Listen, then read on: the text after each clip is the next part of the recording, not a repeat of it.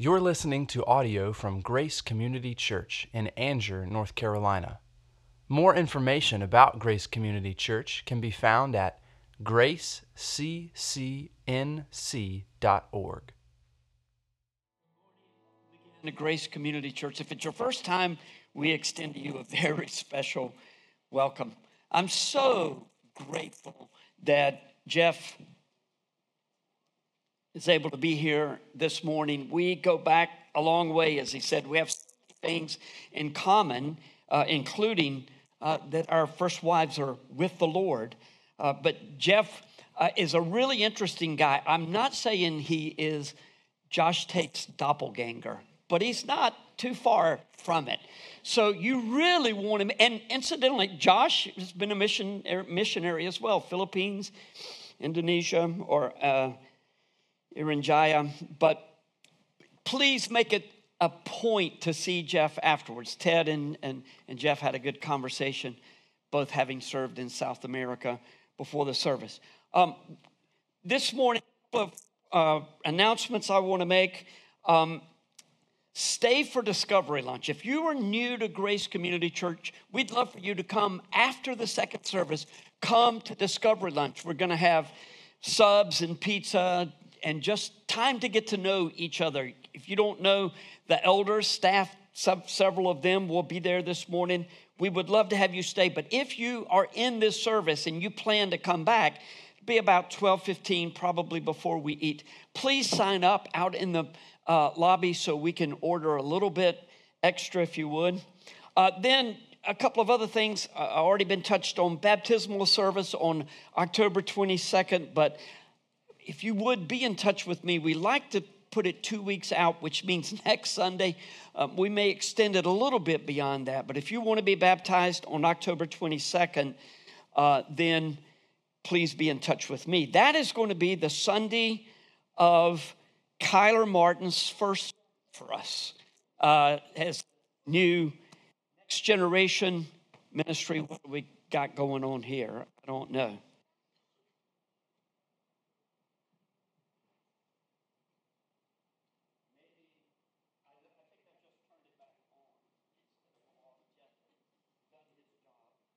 Let's let's try this, and if it doesn't work, I'll go to the the handheld mic.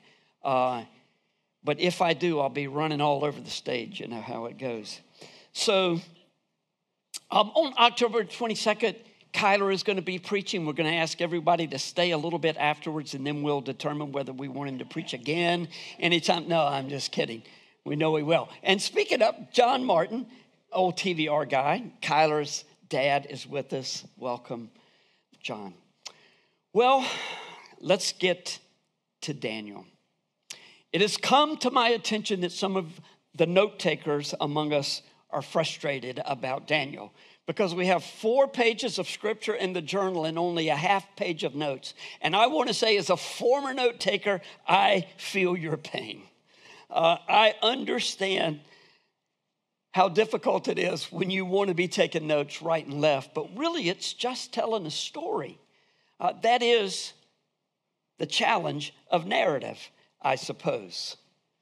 Well, I'm going to try to change that up a little bit today. Chapter three of Daniel's prophecy tells the well known story of the three Hebrew children thrown into the fiery furnace and surviving you noticed probably how many songs this morning or how many times fire, walking in the fire, and Jesus being with us was referenced as David chose well for this morning's message. He always does, but especially so today. But Daniel chapter 3 is a long story and it's best read all at once. Before we read it, though, I want to point out a few things for you that hopefully will help um, increase your appreciation and understanding of this story as we go. It might fill in some of the space in your journal as well. First, there is a comedic element in Daniel's narrative. Now, that's the last thing you're looking for. If, if you don't see what he's doing, it's kind of dry, it's ironic, but Daniel is mocking and condemning all pagan worship as satire flows from his pen. The number of times that Hananiah, Mishael, and Azariah are called by the pagan names assigned to them is rather funny when you think about it. You know how many times they're mentioned? Shadrach, Meshach, and Abednego are mentioned in Daniel chapter 3? 13 times. The officials that were required to bow down to the statue are mentioned three times, and the various types of instruments in the praise band are mentioned four times. Then there's the uniform pressure to conform. Everyone bows to the image except for Shadrach, Meshach, and Abednego. I'm not, I'm sure that advisors would have said to them, Oh, boys, look, this is just political. It's no big deal. All you're doing is pledging your allegiance to Nebuchadnezzar. Don't think of it as a religious ceremony. This is only political. It's the same advice that would be given to Christians some 650 years later. All you need to do is say, Jesus is Lord. It's okay. I mean, Caesar is Lord. It's okay if you say, Jesus is Lord, but you must say, Caesar is Lord. And that just guarantees that you're, you, you are submissive to him as your emperor. Here's the thing, though worship is never just political. To worship anyone or anything whose name is not Yahweh or Jesus is a violation of the first two commandments. You shall have no other gods before me. You shall not make or bow before any images. Well, the third thing to notice in this story is how Hananiah, Mishael, and Azariah refused to be defined by the Babylonian names uh, that were assigned to them when they first arrived in Babylon as slaves. The listing of their Babylonian names some 13 times indicates that they were supposed to act in one way, but they worshiped God instead. Fourth, well, it's evident already at this point in the, in the sermon that I assume you know this story. Uh, that's the advantage of these Sunday school chapters, as Rand Whitley calls them, or the flannel graph stories, as Dr. Calvert calls them. As you likely know, there was a fourth man in the fiery furnace. And although Nebuchadnezzar says that the fourth person is like a son of the gods, which is exactly what we would expect a pagan king to say, a son of the gods. We believe it was a theophany or a Christophany, which was a pre incarnate appearance of Christ. In other words, it was Jesus in the furnace with the three. And it gives us comfort and courage because although he does not always deliver us from our trials, he is with them, with us in them, and goes through our trials with us.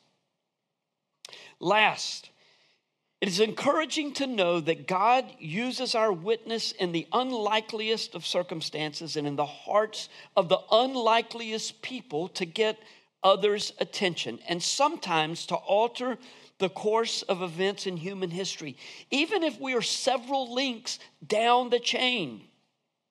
That's what a sovereign God does. He delights in using people that no one would expect to be used to accomplish his work so that he might be glorified. And when he is glorified, it's always a good thing for his people. The title of today's message is Saints in the Hands of a Saving God. It is borrowed from Ralph Davis' title of this chapter, which is kind of a play on Jonathan Edwards' sermon, Sinners in the It's not kind of, it's a direct play on Jonathan Edwards' sermon, Sinners in the Hands of an Angry God. Look, let me just be honest. This title was not borrowed, it was flat out stolen. I've done that. Ralph Davis is a funny man, as you're going to see a little bit uh, later in the message. So, I want to read Daniel 3 with a brief comment here and there. It, we usually stand for the reading of Scripture, but this is a long narrative, And so I'm going to ask you to remain seated. And I wanted for us to pray this morning before we come to the word. And I'll pray for uh, Lee and Stacy Williford and the loss of Lee's dad uh, yesterday. Our Father, we are grateful that as we have sung in our hearts and our, with, our, with our mouths and with our lungs, that you are sovereign over us and that we are who you say we are. And Lord, our heart's desire is to be glorified, for you to be glorified in our lives. As we have sung it, as we have heard about your work in Bolivia, the good report that 15 children came to Christ just before Jeff came to the States. And Lord, as we look into your word, all of this, all of this is why you've called us here this morning. We look forward to the time at the Lord's table where we partake in the supper together. And in all these things, we are reminded not only are you a sovereign God, you are a good God. Lord, this morning our hearts are heavy for Lee and Stacy Williford, the girls, Marshall Lee, the, the fourth,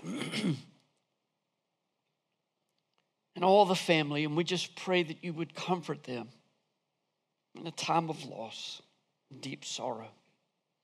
Lord, for others who are in a similar situation that we might not know about, we pray that you would be alongside of them as well. And Lord, when when, when it feels like we're in the fire at work or in the neighborhood because of our stand for Christ, we pray that you would allow us to see that you are standing with us and you always have been and you always will. So open our hearts and minds to Daniel chapter 3. We pray in Jesus' name. Amen.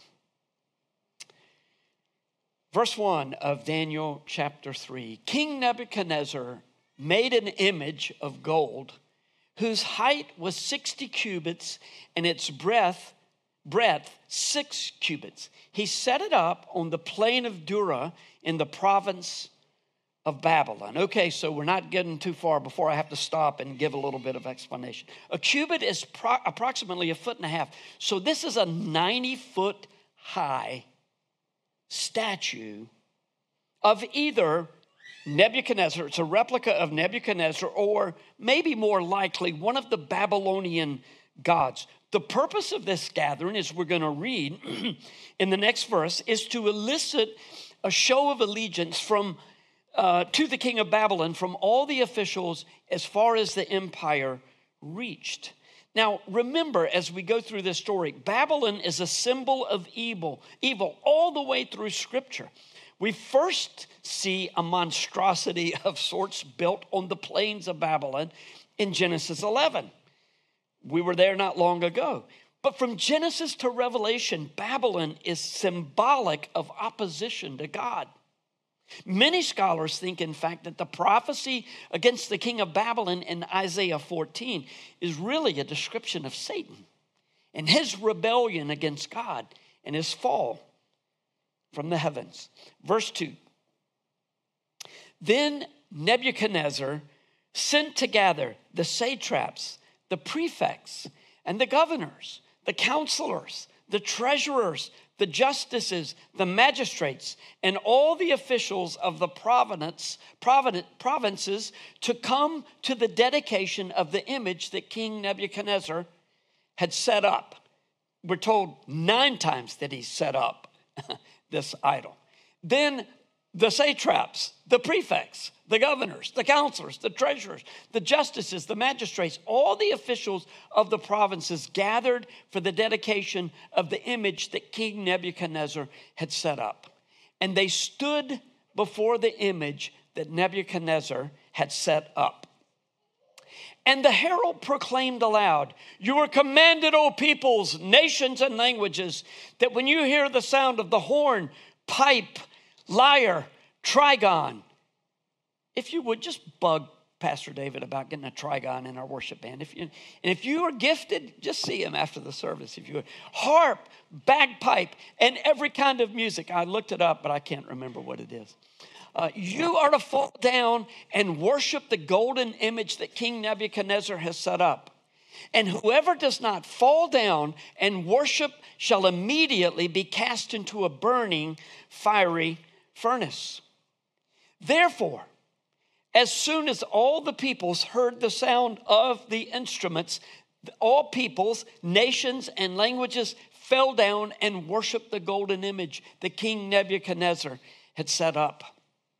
Therefore, at that time, certain Chaldeans, they were the magicians, the sorcerers, the other people that Daniel and the three Hebrew men worked with, but did not participate in their activities. Then certain Chaldeans came forward without any jealousy whatsoever, no, and maliciously accused the Jews. They declared to King Nebuchadnezzar, O king, live forever. You, O king, have made a decree that every man who hears the sound of all the instruments shall fall down and worship the golden image. And whoever does not fall down and worship shall be cast into a burning fiery furnace. There are certain Jews whom you have appointed over the affairs of the province of Babylon Shadrach, Meshach, and Abednego. These men, O king, pay no attention to you. They do not serve your gods or worship the golden image that you have set up. Then Nebuchadnezzar, in furious rage, this is Pretty common, isn't it, with Nebuchadnezzar? In furious rage, commanded that Shadrach, Meshach, and Abednego be brought. So they brought these men before the king. King answered and said to them, Is it true, O Shadrach, Meshach, and Abednego, that you do not serve my gods or worship the golden image that I have set up? Now, if you are ready, when you hear the sound of the horn, pipe, lyre, trigon, harp, bagpipe, and every kind of music. If you're ready to fall down and worship the image that I have made, well and good. All right? Can we just get past this? Is that all right? You ready? Just do it. but if you do not, you shall immediately be cast into a burning fiery furnace. And who is the God who will deliver you out of my hands? He's going to get his answer soon enough, isn't he? Shadrach, Meshach, and Abednego answered, and said to the king, Oh, Nebuchadnezzar, we have no need to answer you in this matter. We don't have to think about this. You know, we don't need time. if this be so, our God, whom we serve, is able to deliver us from the burning fiery furnace, and he will deliver us out of your hands, O king. But if not, be it known to you, O king, that we will not serve your gods or worship the golden image that you have set up. Then Nebuchadnezzar was filled with fury, and the expression of his face was changed against Shadrach, Meshach, and Abednego, which means he was really mad. he ordered the furnace heated seven times more than it was usually heated it just means he heated it to be really hot. And he ordered some of the mighty men of his army, the mighty men, you three, come here, bind these guys, Shadrach, Meshach, and Abednego, and cast them into the burning fiery furnace. Then these men were bound in their cloaks, their tunics, their hats, and their other garments, and they were thrown into the burning fiery furnace. Because the king's order was urgent and the furnace overheated, the flame of the king, the flame of the fire killed those men who took up Shadrach, Meshach, and Abednego. And these three men, Shadrach, in case you've forgotten, Meshach, and Abednego, fell bound into the burning fiery furnace. Then King Nebuchadnezzar was astonished and rose up in haste he declared to his counselors, Did we not cast three men bound in the fire? They answered and said to the king, True, O king. He answered and said, But I see four men unbound walking in the midst of the fire, and they are not hurt. And the appearance of the fourth is like a son of the gods. Then Nebuchadnezzar came near to the door of the burning fiery furnace. I guess it cooled off at this point. And he declared, Shadrach, Meshach, Abednego, servants of the Most High God, come out and come here. Then Shadrach, Meshach, and Abednego came out from the fire. And the satraps, the prefects, the governors, and the king's counselors gathered together. You see what he's doing? Over and over.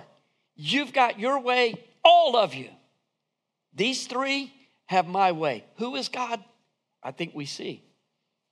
They gathered together and saw that the fire had not any power, had not had any power over the bodies of those men. The hair of their heads was not singed, their cloaks were not harmed, and no smell of fire had come upon them. Nebuchadnezzar answered and said, Blessed be the God of Shadrach, Meshach, and Abednego who has sent his angel and delivered his servants who trusted him and set aside the king's command and yielded up their bodies. They yielded up their bodies rather than serve and worship any God except their God. Therefore, I make a decree. Any people, nation, or language that speaks anything against the God of Shadrach, Meshach, and Abednego shall be gently won to Christ, torn, just be it no shall be torn limb from limb and their houses laid in ruins for there is no other god who is able to rescue in this way. Then the king promoted shadrach meshach and abednego in the province of babylon wow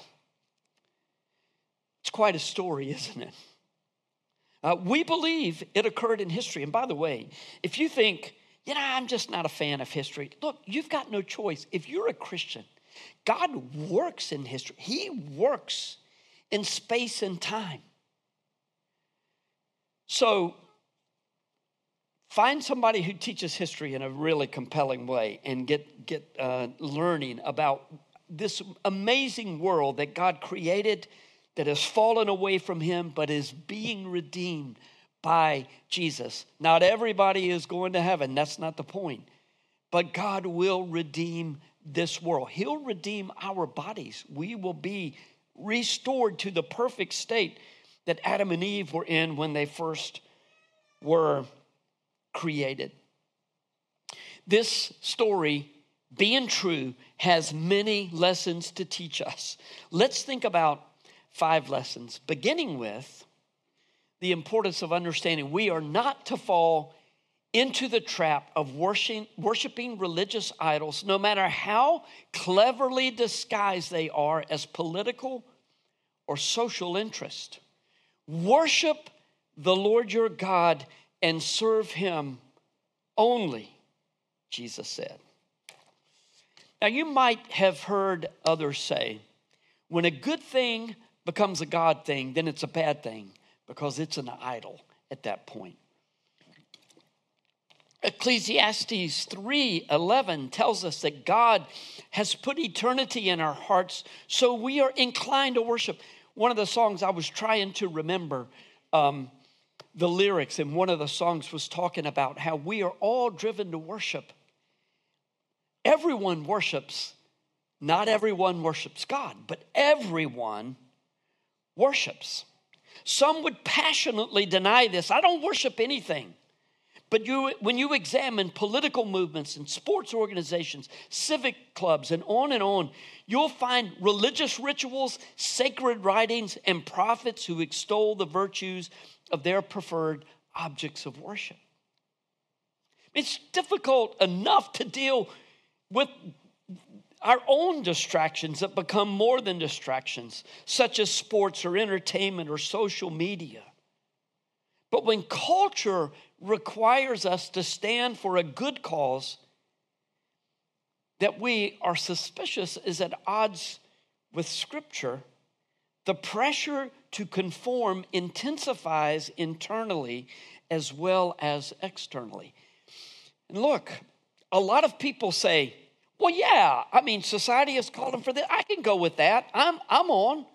But a lot of people get on the train thinking they'll get off at the next stop or two. And only a little bit later do they realize this is an express train and there's no getting off without a lot of damage being done to your body and your person and your soul. When governments and businesses begin keeping score on how you express yourself on social media and the extent of your carbon footprint, the pressure to conform is only going to grow, especially when the government and businesses come to believe that the church teaches hateful doctrine because we believe that God's design for marriage is between one man and one woman. To name only a very, to, to name only one many areas where the world thinks our teaching is hateful. Our understanding and our expression is one of great love. God has designed this world, and, and our only way to flourish in this world is to follow his design. Every worldview, save a biblical worldview, is too small to encompass everything. But a Christian worldview encompasses everything anybody can have any question about. You may not agree with it, but it's consistent with God's design, and our only way to function well is to function according to God's design. But the world says, don't do that. Don't you understand? This is hateful. Look, when your credit card doesn't work, when you go out for gas or go out to, uh, to get gas or, or you go out to eat in that order, okay? Uh, well, if you haven't already thought about it, and if you haven't prepared your heart before it happens, it's going to almost be too late for you to choose whether you will worship and serve God or your own best interest because the world will give you another chance if you'll just denounce that hatred that you've been spewing. It wasn't a difficult choice for Shadrach, Meshach, and Abednego whether they were going to bow to the image or not. I mean, that decision was made a long time before. That's why they said, no need for us to talk about this. We're not going to bow. You throw us in the fire, okay. God is able to deliver us, and maybe He will, but whether He does or not, we will not bow. Will we be forced to make these kinds of decisions in our lifetimes? Mercy, I hope not. And I mean to the youngest one here, I hope we won't.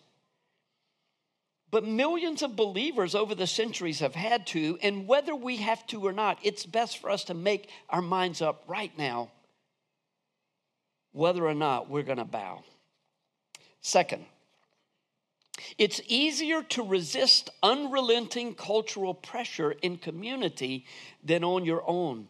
So gather regularly with God's people. I don't know where Daniel was. Best guess is that he was off on business somewhere. We know from later, chapter 6, he, he, he, he was thrown in the lion's den because he refused to alter his ways a prayer.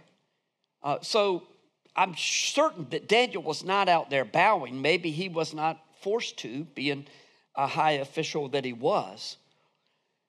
You know, but the, these three guys went through this together. It, it's challenging to find the right balance in any number of life interests, right? I mean, don't you know back in the 50s, uh, sociologists were really worried about the advances in technology because they would allow people to have too much free time on their hands?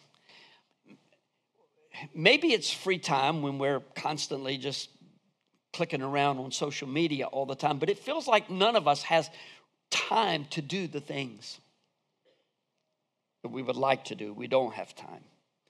Uh, there's often one of the tensions that we face is, is, is, how much time do you spend with believers and unbelievers, especially if you've got the gift of evangelism. We're all supposed to evangelize, but if you have the gift, you just want to be out there sharing Christ with lots of people. You know, the, the fact is, uh, there's no question we're going to be spending time with unbelievers. That's just, it's naturally going to occur in our lives. But it's no certain thing that we're going to spend time with believers. That has to be intentional. A lot of you are really good at this. But the amount of time you commune with believers in church and home groups and social activities is going to go a long way in determining how you will respond to cultural pressure to live and believe like everyone else does. This is especially true for students of all ages. Strong community will also help in the next area. Do not live as one whose identity is determined by others. Take up your cross daily and follow Jesus. No matter what the world calls you, no matter what the world says is your responsibility in this life. Just remember 13 times in Daniel 3, Hananiah, Mishael, and Azariah were called Shadrach, Meshach, and Abednego. Daniel probably repeated the assigned pagan names for his friends to make a point. No one can force you to live in a manner you do not choose to live. As believers, we identify with the cross of Christ, as foolish as it sounds to the world. Is it difficult to take up your cross daily and follow Jesus? Let me ask another question. Did you think it was going to be easy to follow Jesus? Well, no, I'll stand for all the right things. Yeah, but how do you treat your wife or your husband, your kids, your parents? Are you dying to self in those areas?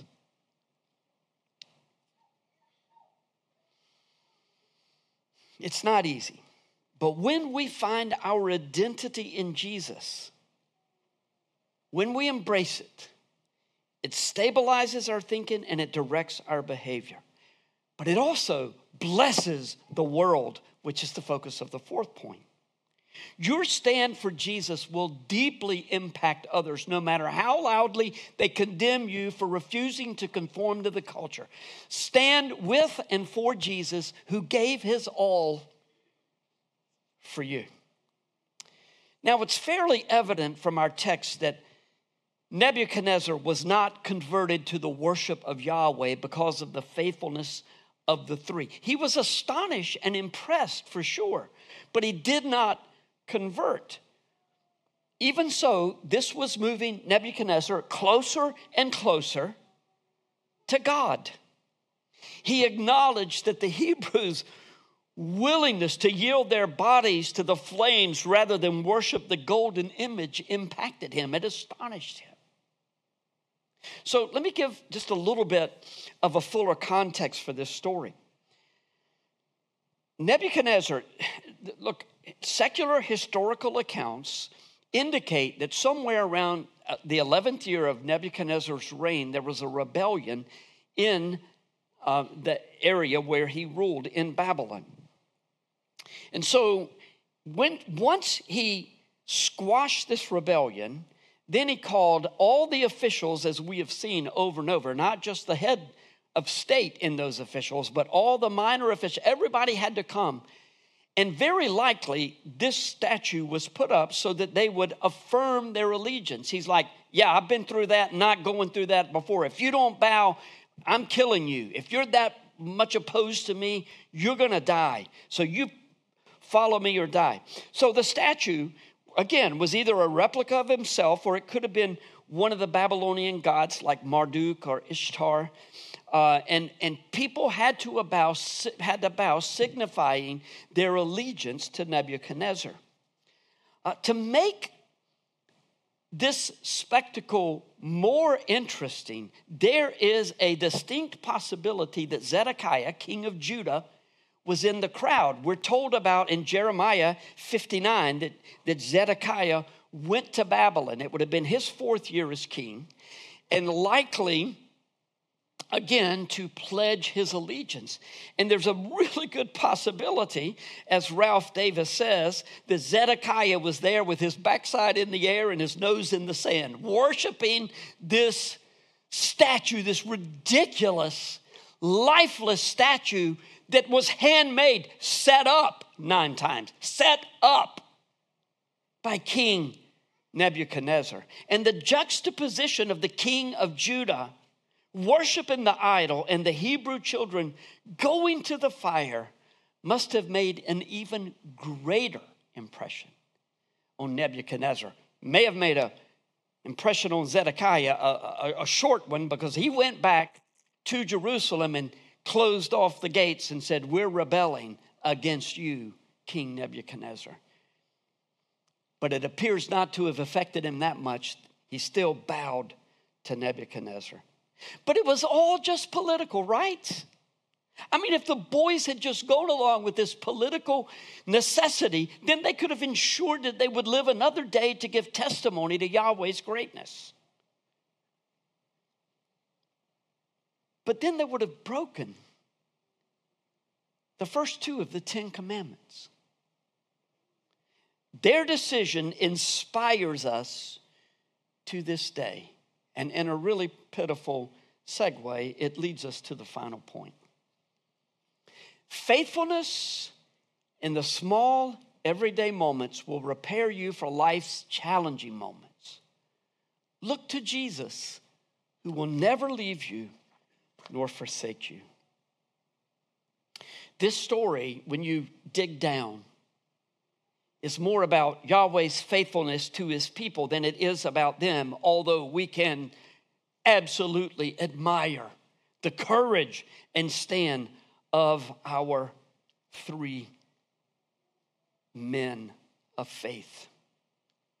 We can properly say, though, that this story is ultimately about the fourth man, Jesus.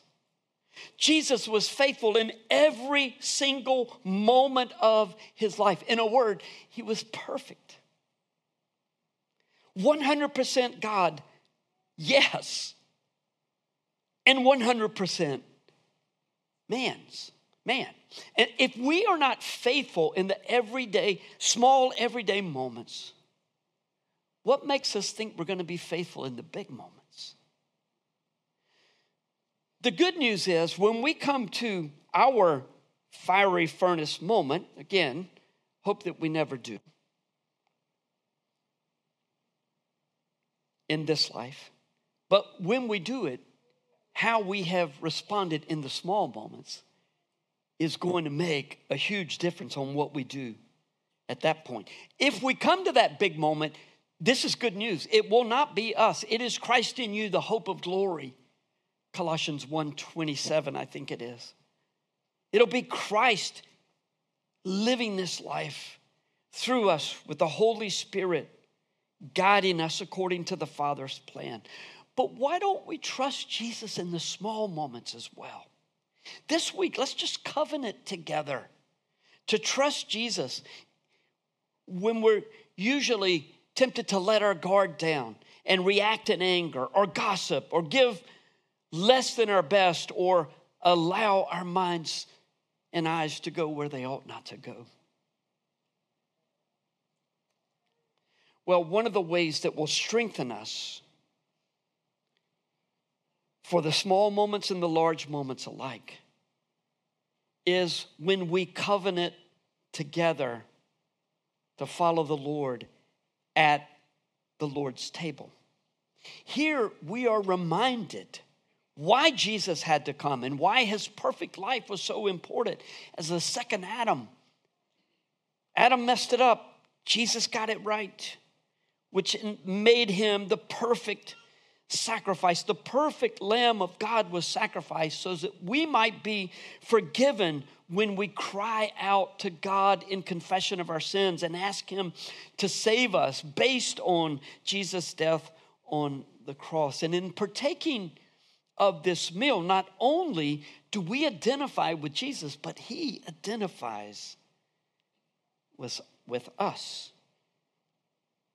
And here is the promise the fourth man will always find us in the fire. He's been through the fire himself. He will always find us. Amen. I'm going to ask those who are serving in the worship team if they would to come forward. And as they come forward, I'm going to give a few instructions uh, about our time at the table. First of all, just want to let you know that the bread is gluten free. So if you have any allergies, there, there's no problem there. Second, we're going to be serving from the front today. So there will be a station with the bread and the juice in front of each section. Go to the section that is in front of you. You'll be coming down the interior aisles. You'll go back up the middle aisle or the outer aisles. And please just hang on to the elements after you receive them, and then we will partake together. if you are unable to come, there will be someone in the back. Charlie Williams is back there. Just raise your hand, and he will serve you at your seat.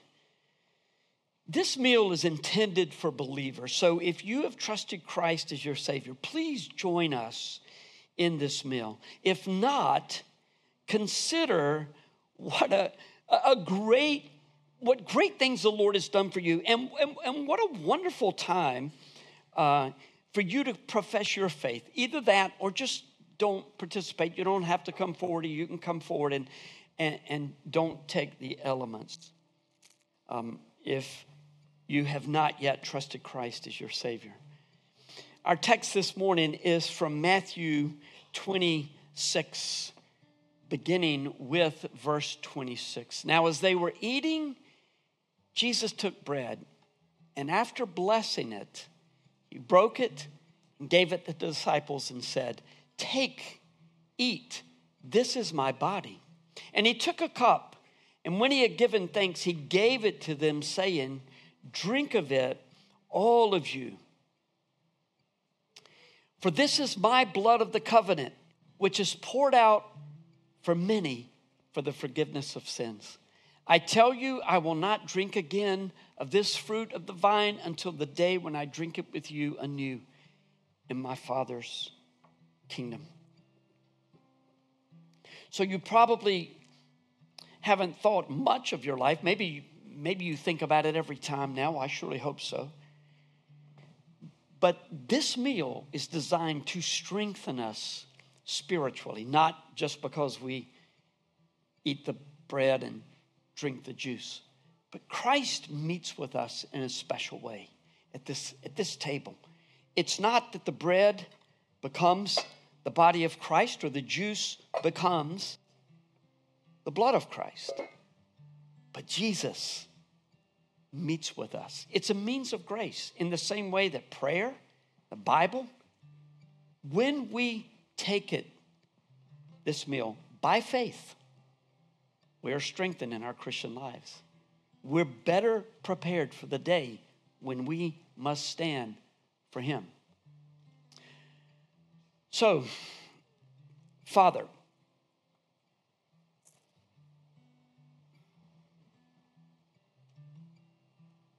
as we come to the table,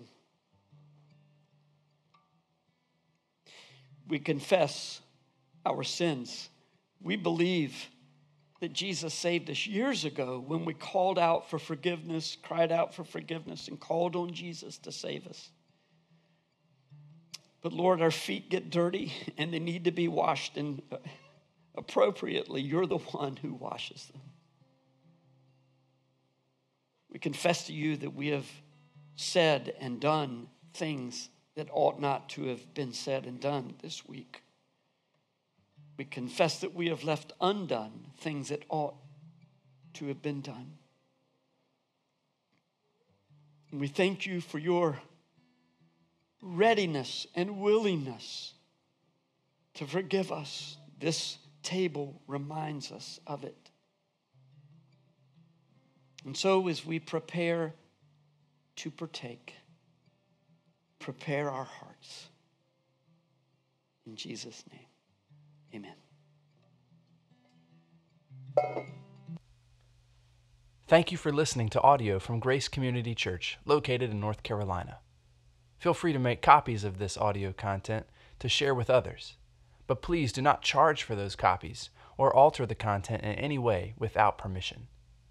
For more information about Grace Community Church, go to graceccnc.org.